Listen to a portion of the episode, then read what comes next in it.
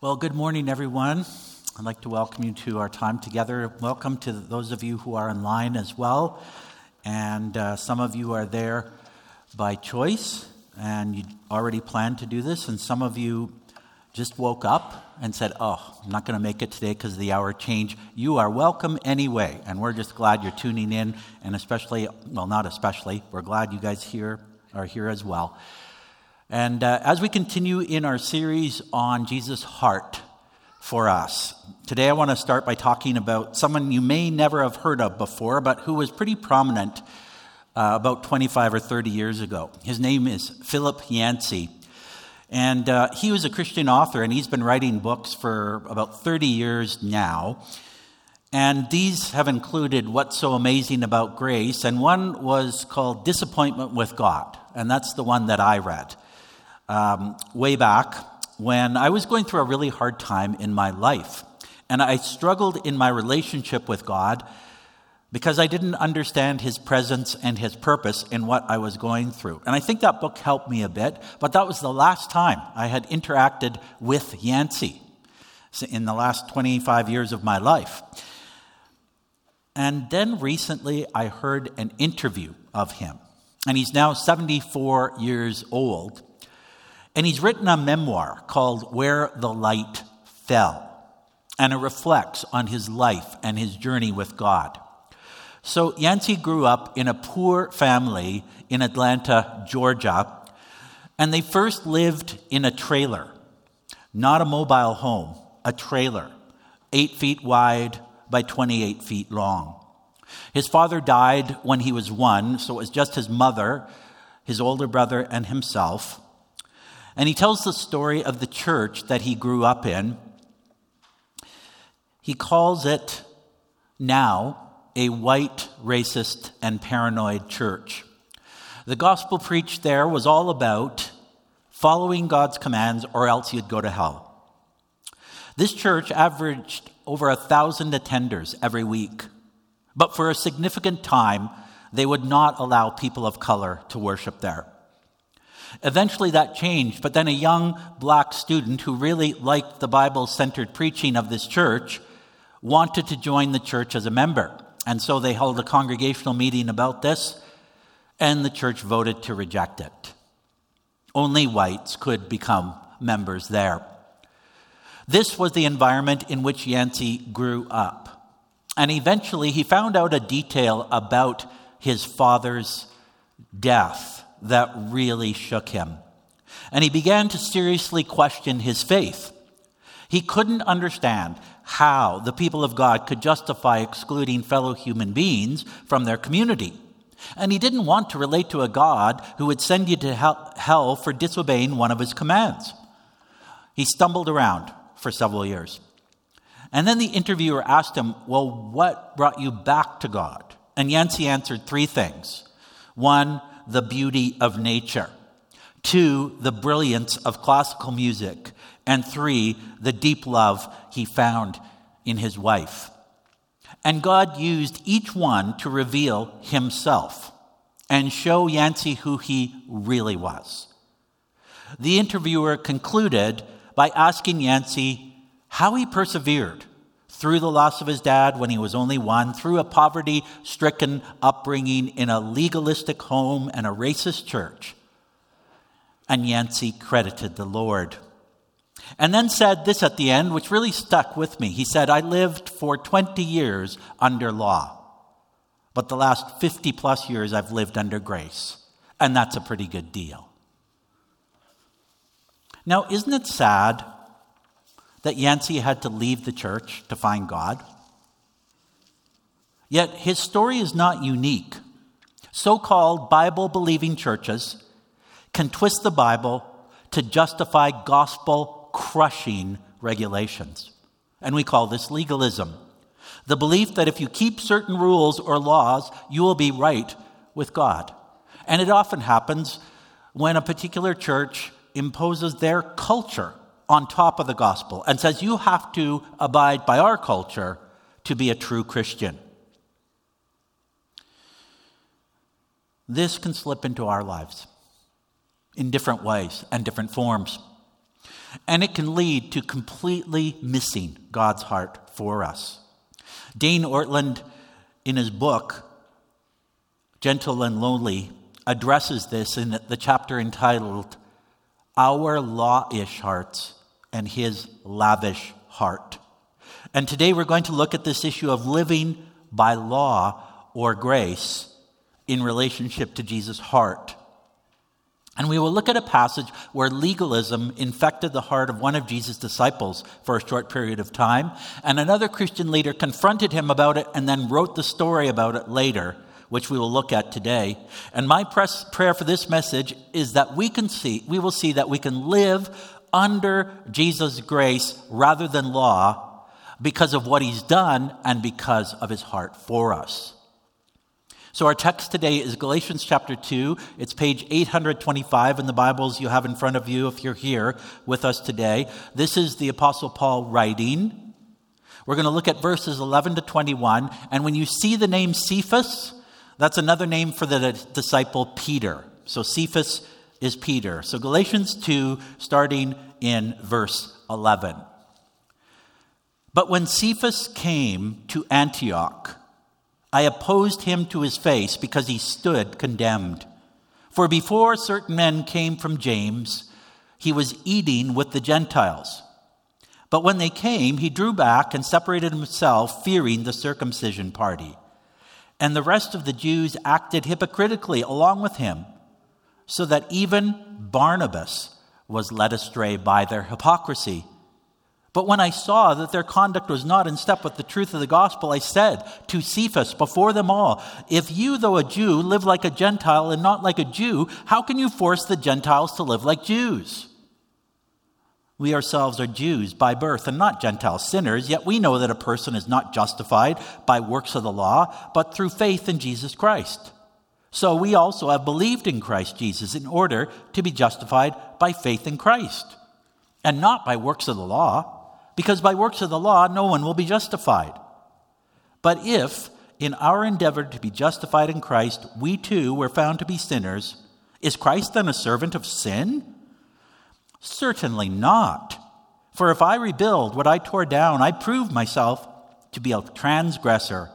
For through the law I died to the law, so that I might live to God.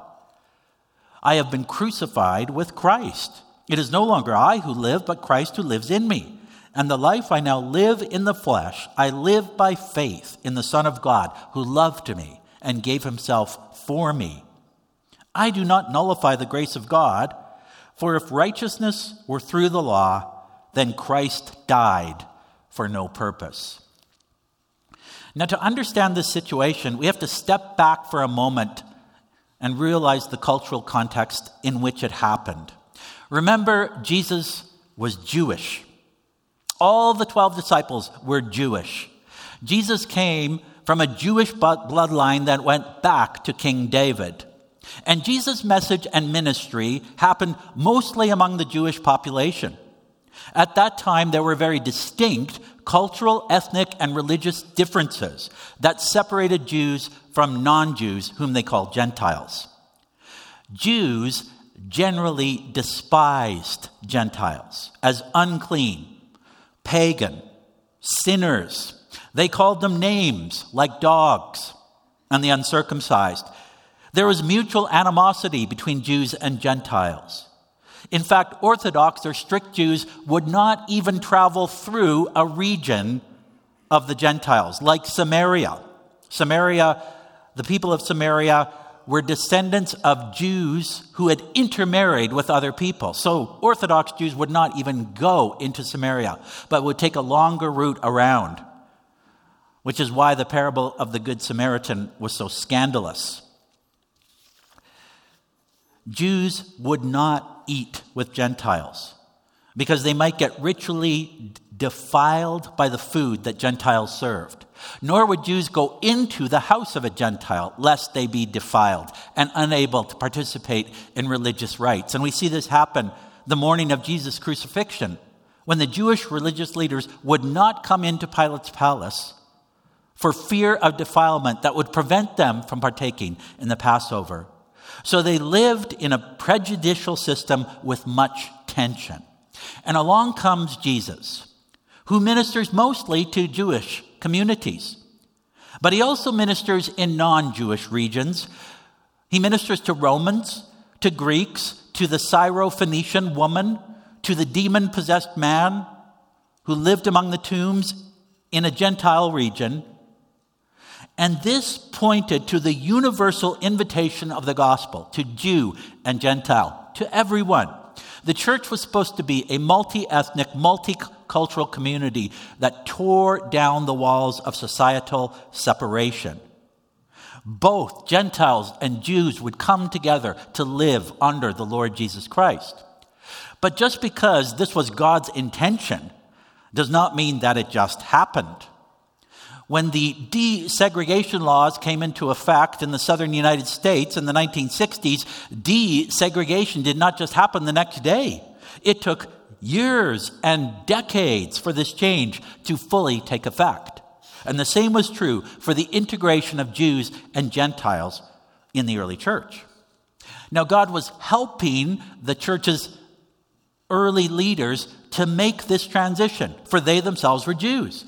He gave Peter a vision about this in Acts chapter 10. So by the end of Acts 10, Peter says in Acts 10, verse 28, You yourselves know how unlawful it is for a Jew to associate with or visit anyone of another nation. But God has shown me that I should not call any person common or unclean. So Peter has got the message. Peter realizes, yes, God is calling Gentiles into his church. Yet some Jews concluded that Gentile Christians still had to follow Jewish regulations to become full Christians. And this included circumcision. This was the sign of the covenant of the Old Testament in Genesis 17, instituted with Abraham. So, this circumcision party, as Paul calls them, that came to Antioch that day expected Gentile converts to abide by Jewish regulations. Which brings us to the incident in Galatians 2, starting in verse 11. And Peter comes to visit this church in Antioch, which is in Syria, a non Jewish country. So there's obviously Gentiles in this church. Peter has no problem eating with the Gentiles. He lives like a Gentile in Paul's eyes until, according to verse 12, some Jews from the circumcision party show up. Jews who are associated with James, the Lord's brother, in Jerusalem. They had trusted Christ as Messiah, but it still insists that Gentiles need to follow Jewish law to fully enter into the Christian community. So those of the circumcision party would not eat with Gentile Christians when they got to Antioch. And they show up, and Peter joins them in this. He withdraws from the Gentiles. And maybe he knew about the ten- t- tension that these Gentiles would feel when these Jews from Jerusalem came. Or maybe he was concerned about the Jews from Jerusalem and the upset that they would feel if they saw him eating with Gentiles. So maybe Peter thought, I'm just going to slide back into Jewish practice for a little while here. It's still pretty widespread in our culture. The Gentile Christians will understand. I'll just do this while these men are here so as not to make waves. Except Peter is a prominent leader, one of Jesus' closest disciples. He had a lot of influence, and according to verse 13, every Jewish Christian there joined Peter in separating from the Gentiles to eat. They all acted this way, implying they thought it necessary that these Gentile Christians, their brothers and sisters in Christ, needed to follow Jewish laws to be fully Christian. And Paul sees this and immediately discerns this cannot go on. This does not line up with the multicultural, multi ethnic new people of God that Jesus came to save. So he publicly confronts Peter in verse 11. I opposed him to his face. And Paul d- doesn't just say to Peter, Hey, Peter, can I talk to you outside? He confronts him in front of everyone. According to verse 14, I said to Cephas, before them all, if you, though a Jew, live like a Gentile and not like a Jew, how can you force Gentiles to live like Jews? So imagine this scene. Peter and the circumcision party and all the Jewish Christians are over here eating, and you have the Gentile Christians over here eating. And maybe there's some tension. Maybe the Gentile Christians are wondering, what is Peter doing? What's going on? I thought this wasn't the way it was going to be. And Paul, in front of them all, confronts Peter. And the room goes silent. And Paul says, Peter, you came here and you ate with Gentiles and had no problem doing that. Then these ones from the circumcision party show up and you suddenly separate from the Gentiles, acting like they do need to follow Jewish laws to be complete Christians. And then we don't know what happened. Paul just drops the story. We're not even sure if he's still talking about it in verse 15 or if he has moved into a teaching section. But the point is made in verses 11 to 14. Peter acted as if Gentiles needed to follow Jewish law in addition to faith to become full Christians. And Paul was right to confront him about this. For the true gospel says anyone can come to the Lord by faith. And that's what he goes on to explain in verse 15, where he says, We ourselves are Jews by birth and not Gentile sinners. And I think what he's doing there is he's using a common Jewish slur against Gentiles. So it's like he's saying, We ourselves are Jews by birth and not Gentile sinners. Yet we know that a person is not justified by works of the law, but through faith in Jesus Christ. So even though we're Jews by birth and we're not Gentile sinners, we know that the only way to be made right with God is through faith. And to be justified means to be right with God or to gain right standing with God. It means that the conditions have been met for us to enter into intimate fellowship, close fellowship with God. And those conditions required atonement for our sin. Since God is holy, he cannot, by his nature, fellowship or be in close relationship with someone who's covered by sin. But God provided the way to resolve that. We can have our sins covered by faith in Christ and what he did on the cross. And then God considers us covered by Christ, by Christ's righteousness, by his blood sacrifice for us. And we are justified. We don't have to work or keep obeying some of God's laws to stay in this justified relationship with God or for him to keep loving us. And that's what Paul says at the end of verse 16. So we also have believed in Christ Jesus in order to be justified by faith in Christ, not by works of the law. Because by works of the law, no one will be justified. And then come verses 17 to 19, which are hard to interpret. But I think what's happening here is Paul is addressing a potential objection. And the objection is, goes something like this. So, Paul, you're saying that we don't have to keep works of the law. It's not, but we're justified. So we, we are justified just by faith. And then we do that and we, we're still sinners. So is Christ leading us into sin according to your system? And Paul says, no, of course not.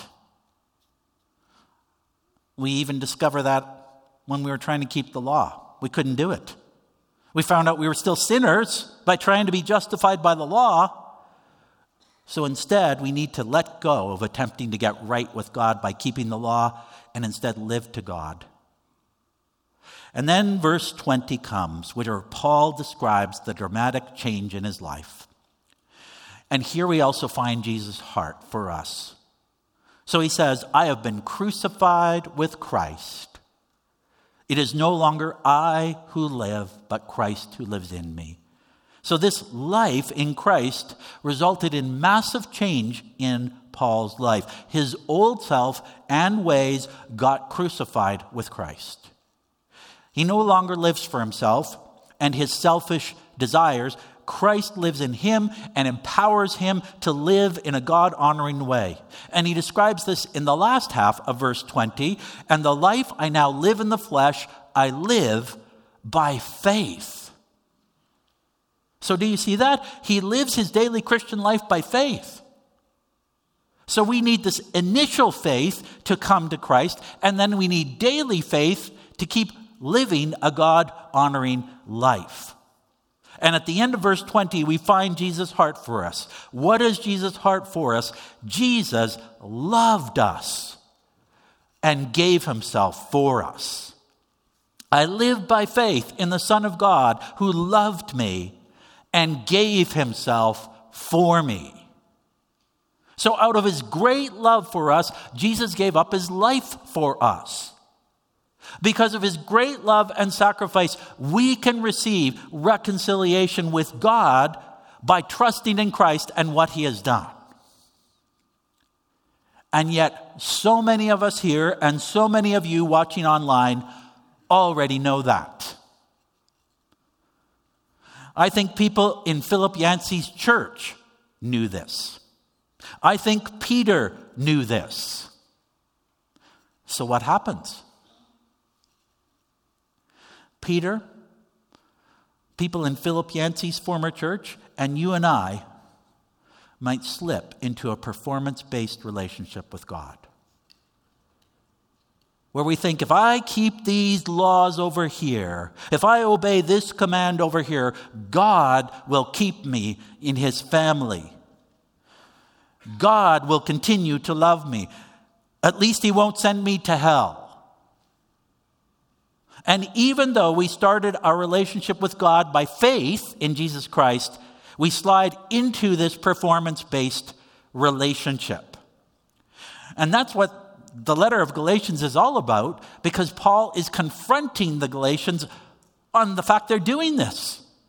He says in chapter 3, verse 3 Are you so foolish? Having begun by the Spirit, are you now being perfected by the flesh? So you came to Christ in faith, but now you're going to live by good deeds and works and think that somehow God's going to owe you, you're going to keep God's love for you? Is that how you think it works? So the danger is we can slip into a performance based relationship with God. So we receive Christ by faith, but we conclude that to keep this relationship, to keep God's love, we have to perform.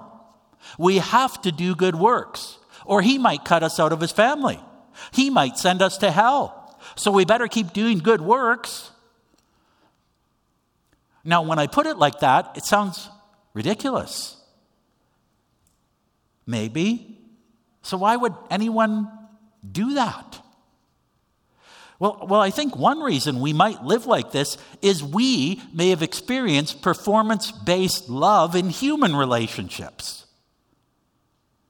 That was part of Philip Yancey's issue.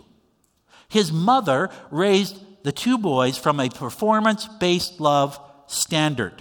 If they obeyed her and did exactly what she said, things were good. If they disobeyed her, she blew up in anger again and again, threatening them with abandonment, that God will send them to hell, that she will disown them. And there are many stories of adult children living to prove themselves to a parent who never said, I love you, or never showed love to them. The children don't know if their parents love them, so by nature, they are trying to earn the parents' love. They live a life of performance in an attempt to gain or earn their parents' approval or love. It can be a discouraging way to live. You never know if you have done enough or done the right thing to bring forth love from that one person that you're trying to please. Remember the prodigal son story? When he came to his senses, the prodigal son concluded, Well, I might as well go home. I'm no longer worthy to be called his son, but at least I'll be a hired hand. Performance based approach to love. The elder son lived the same way. He decided and believed that since he had perfectly obeyed his father, his father would love him more. So when the father responds to the prodigal son with grace and with love, it totally blows this performance based system out of the water. And we don't know how the prodigal son responded to this, but we do know how the elder brother responded with anger and bitterness and a refusal to come in and join the party. And we can project this performance based expectation onto God. We conclude if we want to keep God's love or increase God's love for us, we need to do the good works and perform well for Him to keep loving us. And our hearts harden like the elder brothers. Yet this thinking reveals an inaccurate view of God and his love for us. So we need the Bible to correct us. Does Galatians 2:20 say, "The life I now live in the flesh, I live by performance before the Son of God who will keep loving me if I do enough good works?" No.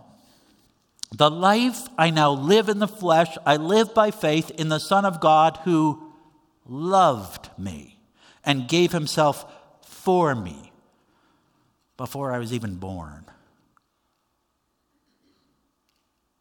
We can live by faith every day in one who already loves us and has given himself for us. And we need to examine if we have adopted this performance based approach to our relationship with God and think that's the only way we can receive his love. Why else might we slide into a performance based relationship with God?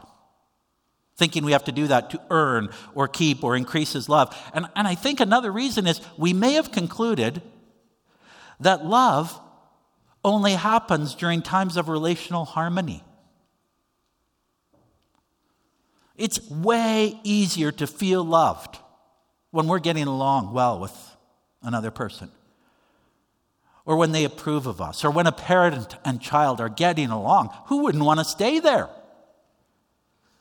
Yet, if we think love can only be found in the warm, fuzzy, and harmonious moments, how do we interpret harder moments? Or when hard things happen? Do we conclude, well, God must have stopped loving me because it's not harmonious right now. So I've got to do something to earn it back, to return to this state of harmony. Yet, is that true? Is love only found in moments of harmony? Say, say we blow it and we need to confess to someone, or maybe as a kid we disobeyed our parent and we need to have a hard conversation, or they need to have a hard conversation with us, they need to discipline us, does that mean they stop loving us, even though we don't experience relational harmony in that moment? No. Proverbs 3:12 says God disciplines those whom he loves. And Hebrews 12 11 acknowledges for the moment all discipline seems painful rather than pleasant, but later it yields the peaceful fruit of righteousness to those who have been trained by it. So, so we need to examine our hearts again. And, and, and when hard things come into our lives, it doesn't mean God has stopped loving us. God still loves us and walks with us through those hard things even when we don't feel close to Him, maybe. And we need to examine have I adopted a performance based relationship with God? How, how would you know if you've done that? I, I think some indicators might be your Christian life is drud, like drudgery, obligation, maybe frustration, maybe just duty. Maybe we live in constant fear of God, an unhealthy fear. And then we may have slipped into this, and we think we have to earn or keep or increase Christ's love by doing things that please Him and never be sure if He's actually satisfied. That's not the biblical picture. We need to hear that the Son of God loved us, gave himself for us before we ever thought of him. And Ortlund gives this example to grasp how we need to change. He says, Think of a vent that connects to your bedroom from the furnace room, and it's a cold winter day. If you keep your vent closed, the heat will circulate through the home, but you will not experience much warmth because you're closing it off. Opening the vent floods your room with warmth. The heat was already there, waiting to be accessed, but you were not benefiting from it. And when we take a performance based approach to our walk with Jesus, it's like we've closed ourselves off to the vent of his love. A relationship becomes cold, rigid, guarded, and transactional. We look at the Lord as an angry landlord who is only appeased when we pay our rent, but he wants nothing else to do with us the rest of the time. But Galatian helps us open the vent to the one who loved us and gave himself for us. And so today, as we come to the Lord's table, I want to invite you to open up the vent of your life to the warmth of the Son of God's love. And maybe you've been living thinking he's just disappointed in me all the time. So you've pulled back just to ensure you don't bug him or upset him, but that's not how Jesus sees you. That's not his heart for you. He loved you and gave himself for you before you were born. And when we recognize this reality, our Christian walk can change from one of drudgery to delight from obligation to joy, from insecurity to security. And then we don't live abusing this and thinking, oh, we can sin all the more. When we really grasp this and how much Christ has loved us and given himself for us, we are motivated by a desire to joyfully honor Christ because of the firm foundation his steadfast love gives to us. So if you have never received Christ before, you don't have to adopt some Christian culture thing that you think you have to do.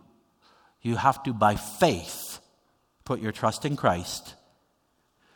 And God will adopt you into his family as his child, and you will begin the journey of living from Christ's love. And if you are already a Christian here today, and you have received Christ by faith, continue to live by faith from Christ's love for you.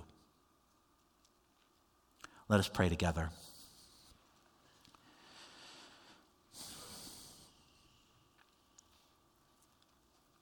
Lord Jesus, we come to you today and acknowledge that we live in a performance based world. Our jobs, our grades, often our relationships depend on performance. And to some extent, as humans, that's all we can do, but you're not like us in this. You loved us and gave yourself for us before we were born. And we can't quite comprehend it all, but help us, Lord. Help us to shake off sliding into that performance based living for you. Help us to somehow grasp your deep love and sacrifice for us and just accept it. And then live from your love. It's hard, Lord. We don't know. We don't know how to live like this a lot of the time. But help us to be open, to receive. And as we come to your table, Lord, expose in our hearts any ways in which we have started to live like this, and help us to see the true you. We pray this in Jesus' name, your name. Amen.